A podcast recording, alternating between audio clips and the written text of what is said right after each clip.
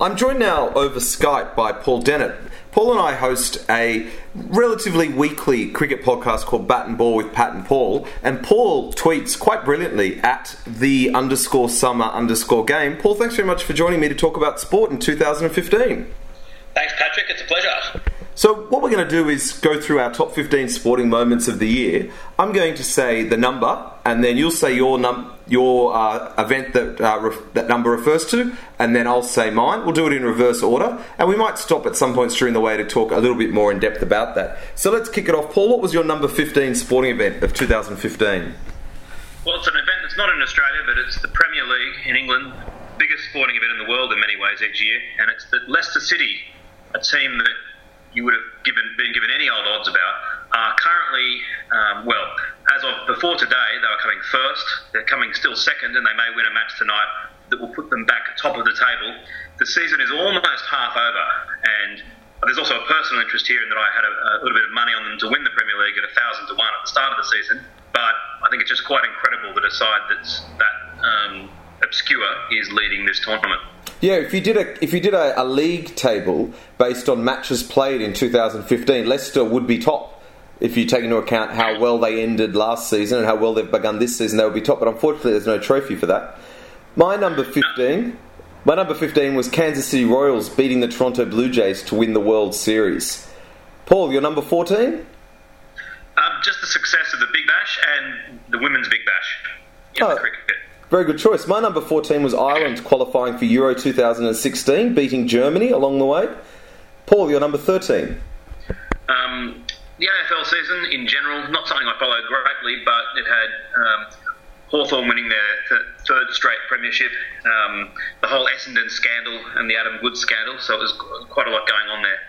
My number 13 was New Zealand beating Australia to win an admittedly very entertaining 2015 Rugby World Cup. Rugby's not one of my favourite sports, and these games were on at prohibitively bad times for Australian viewers, but I did stay up to watch all of Australia's games and more games besides, and I actually found it very entertaining, especially England not qualifying for the next phase. Paul, your number 12. The fact that Russia has been suspended from the Olympics in terms of its athletics because of an absolutely industrial strength-sized, institutional, state-sponsored doping program. It's all very depressing. Yeah, that's a good entry. I like that one. My number 12 was Serena Williams winning 3.71 out of 4 of the tennis Grand Slam. I really enjoyed all her successes, and there was some fantastic journalism in the New York Times about her 2 weeks in New York, and I'm going to put a link to that on the blog after we've played out this podcast. Your number 11, Paul? Number 11 was the NRL Grand Final, and that moment when Jonathan Thurston's kick to win it hit the post in sensational fashion after full time had been blown. And my number 11 is North Queensland Cowboys winning the NRL Grand Final in Golden Point after a last gasp try. And listeners, we didn't actually share these rankings beforehand, so that was pure coincidence, pure serendipity. Your number 10, Paul.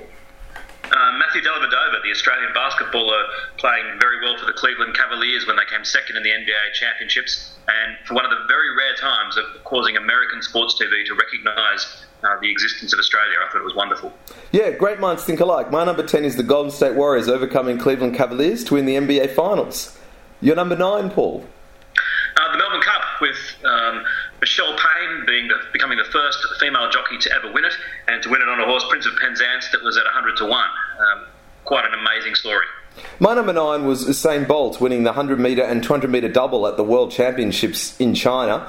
I really thought that, while not restoring all our faith in the legitimacy of athletics, it went some way to show that human greatness can overcome admitted and proven dopers. And I was just so pleased to see him exercise his greatness. He truly is one of the greatest individual beings in the history of humanity. Agreed. Your number 8, Paul. The death of one of the greatest beings, which was the death of Richie Benaud. A very sad time for all concerned.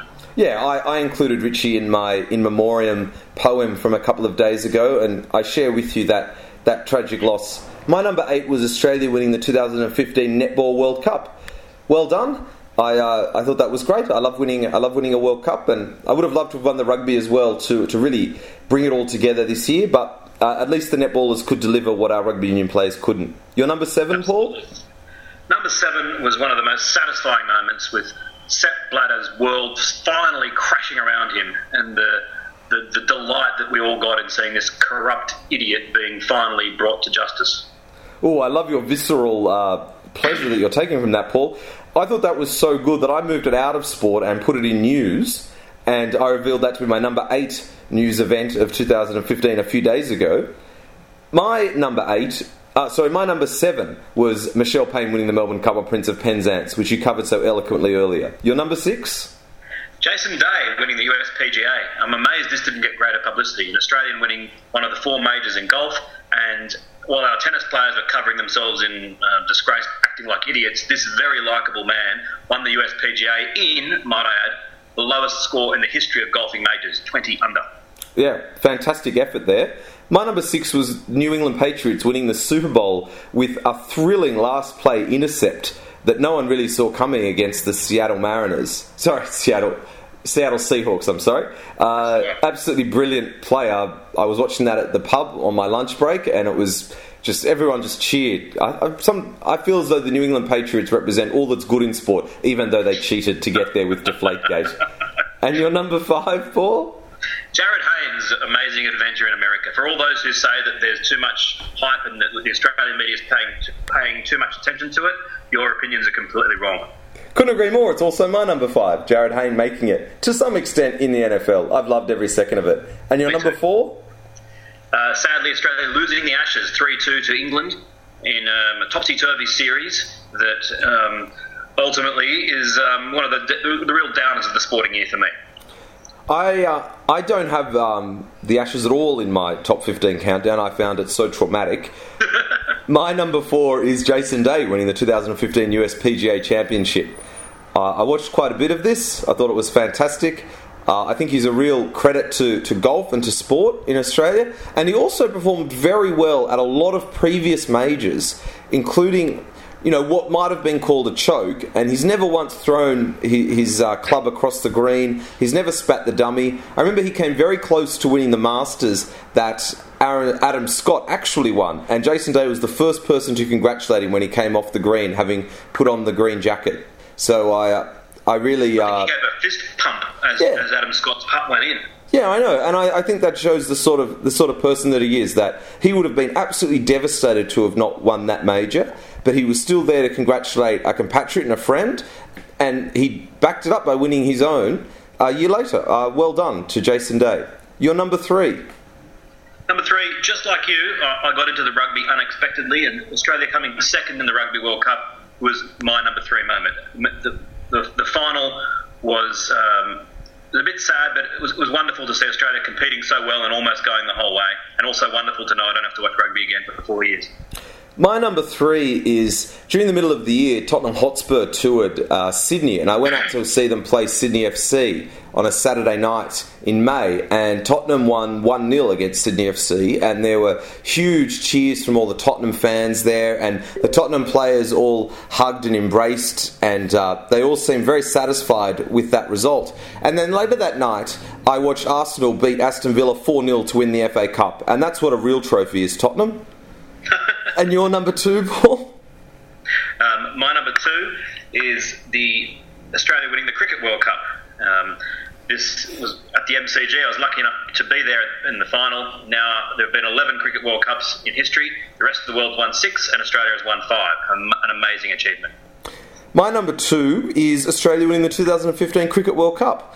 I thought it was a great Cricket World Cup, despite the fact that not a single match went down to the last ball. I thought it was thoroughly entertaining. Paul and I went to the semi-final together against India, which I just thought the mood, the sense of joy and happiness of everyone watching the cricket together, it just transcended the sport. But thankfully, it didn't transcend a loss, it transcended a win. We even walked across the Tibbicotta Bridge afterwards to celebrate. And I was just so happy to see us win the Cricket World Cup, and also to see Michael Clarke play such an important role in the final, scoring the lion's share of the runs, considering the criticism that he faced throughout all of the year. I'm going to go out on a limb here, Paul, and say we have the same event as the number one, seeing it hasn't yet come up in your 15. I was just thinking that. So why don't I say number one, and we'll say it at the same time, and we'll see if it's correct. So on the count of 3, 2, 1, Australia wins the 2015 Asian Cup. Paul, you were there. What were your thoughts when the final whistle blew and we'd won the Asian Cup? Oh, it was just so exciting and delightful. It was one of those games that you just knew Australia was going to lose, and then they didn't. The way that the match was panned out, all the momentum was against them. When they got the goal in extra time, it was just exquisite. It reminded me of when we qualified for the World Cup back in 2005. The Sydney Olympic Stadium just was a wonderful place to be. And for people who say that, it's not really that relevant a tournament, I should remind them that the population of people eligible for the Asian Cup is more than the 1978 World Cup. That's how big Asia now is. So I think it's an amazing achievement and something Australia should be proud of, and the wonderful way in which we hosted it as well.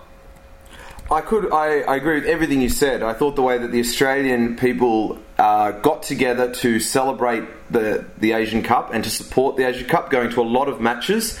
Our migrant community, recent Australians, really came out to support both Australia and their old home, I guess you could say.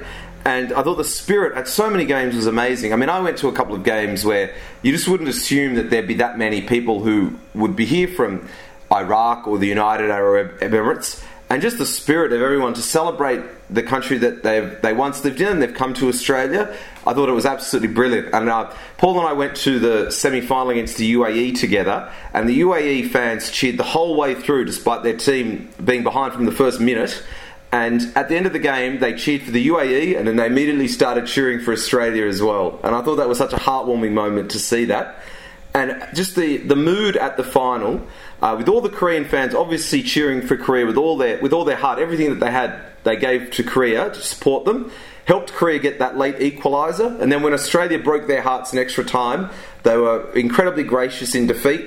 And I think that Korea were a credit to the tournament, Australia were a credit to the tournament. I just felt such a warmth, a huge buzz that came from that tournament. I just felt happy to be alive. Yeah, that moment in Newcastle was amazing. The UAE fans in their national dress, having sung chants for the entire game about the UAE, suddenly singing Aussie, Aussie, Aussie, and then the Australian crowd in Newcastle all laughing along with them, and the high spirits and happiness. It was something to behold. Now, just quickly before we wrap up, I just wanted to run through a couple of the crazier moments that happened through 2015. And Paul, just jump in if you want to pass comment on any of these. Yep. So my crazy moments from 2015 were Bangladesh beating England in the Cricket World Cup, Diego Costa throwing his bib at Jose Mourinho during a Chelsea match, Japan beating South Africa at the Rugby World Cup. That was amazing. Oh, incredible, wasn't it? Left Shark stealing our hearts during Katy Perry's performance at the Super Bowl 49 halftime show. Rapper Drake being blamed for Serena Williams losing at the US Open. I went for a run during 2015. That was one of the crazier moments. Stuart Broad's face during the Trent Bridge massacre. I thought that was a fantastic meme, even though it was at Australia's expense. Darren Lehmann sending out a tweet asking if anyone had tickets to a Liverpool match a day after the Trent Bridge massacre. That was not a good look, was it, Paul? It was hilarious. And then he got upset when everyone was less than helpful to him. It was very funny. American Pharaoh won the Triple Crown, which in another year where we didn't have such a phenomenal Melbourne Cup story, that may have been a bigger story. And finally, it was hard to go past Mick Fanning being attacked by the shark off the coast of South Africa. That was something that was just truly incredible, that footage. That was another thing that put Australia on the world map. As did Ronda Rousey, someone that I've not followed at all. I don't follow the sport much, but I noticed that Americans were talking about her as well. Yeah, Ronda Rousey. That was an interesting story, because it's very rare that you would have a female sporting event being so overhyped and completely overshadowing a male sporting event in Australia. And I think that shows that the bridge between, or the gap between women's and men's sports is being bridged, which a lot of people talked about in 2015. And it's very slow, small steps, but I think that it's important that happens. And looking forward to 2016, what events are you looking forward to next year? Well, actually, actually, I'm looking forward to the Euros, the Euro Championships, quite a lot, because I still hold out a faint chance of actually going. I mean, realistically, I'm not going to go, but I was lucky enough to be in Europe during the 2012 Championships, and for a continent that shivers through 9 months of the year, summer is such an explosion of joy, and watching it in the live sites and in various parts of Europe was such a highlight that I'm really looking forward to this edition of the tournament.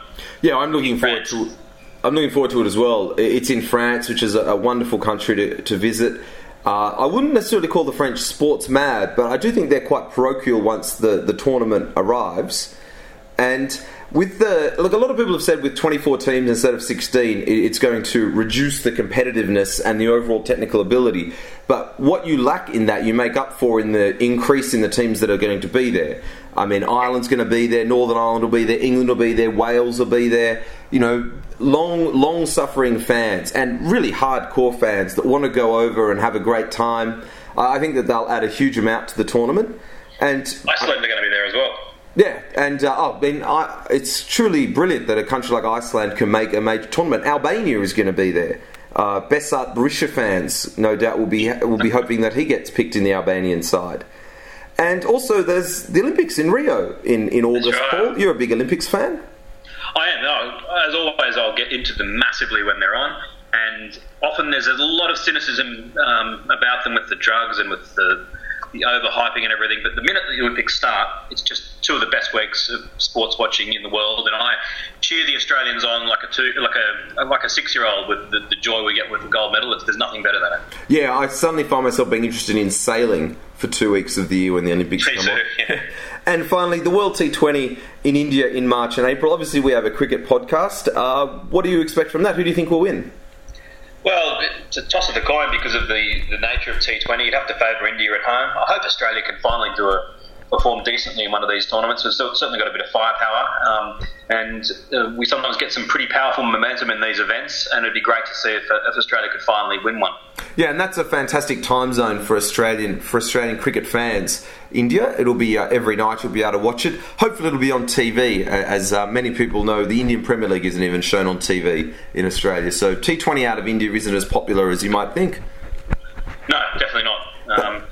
So it's going to be a great year. And you mentioned that the netball, Serena Williams and Usain Bolt.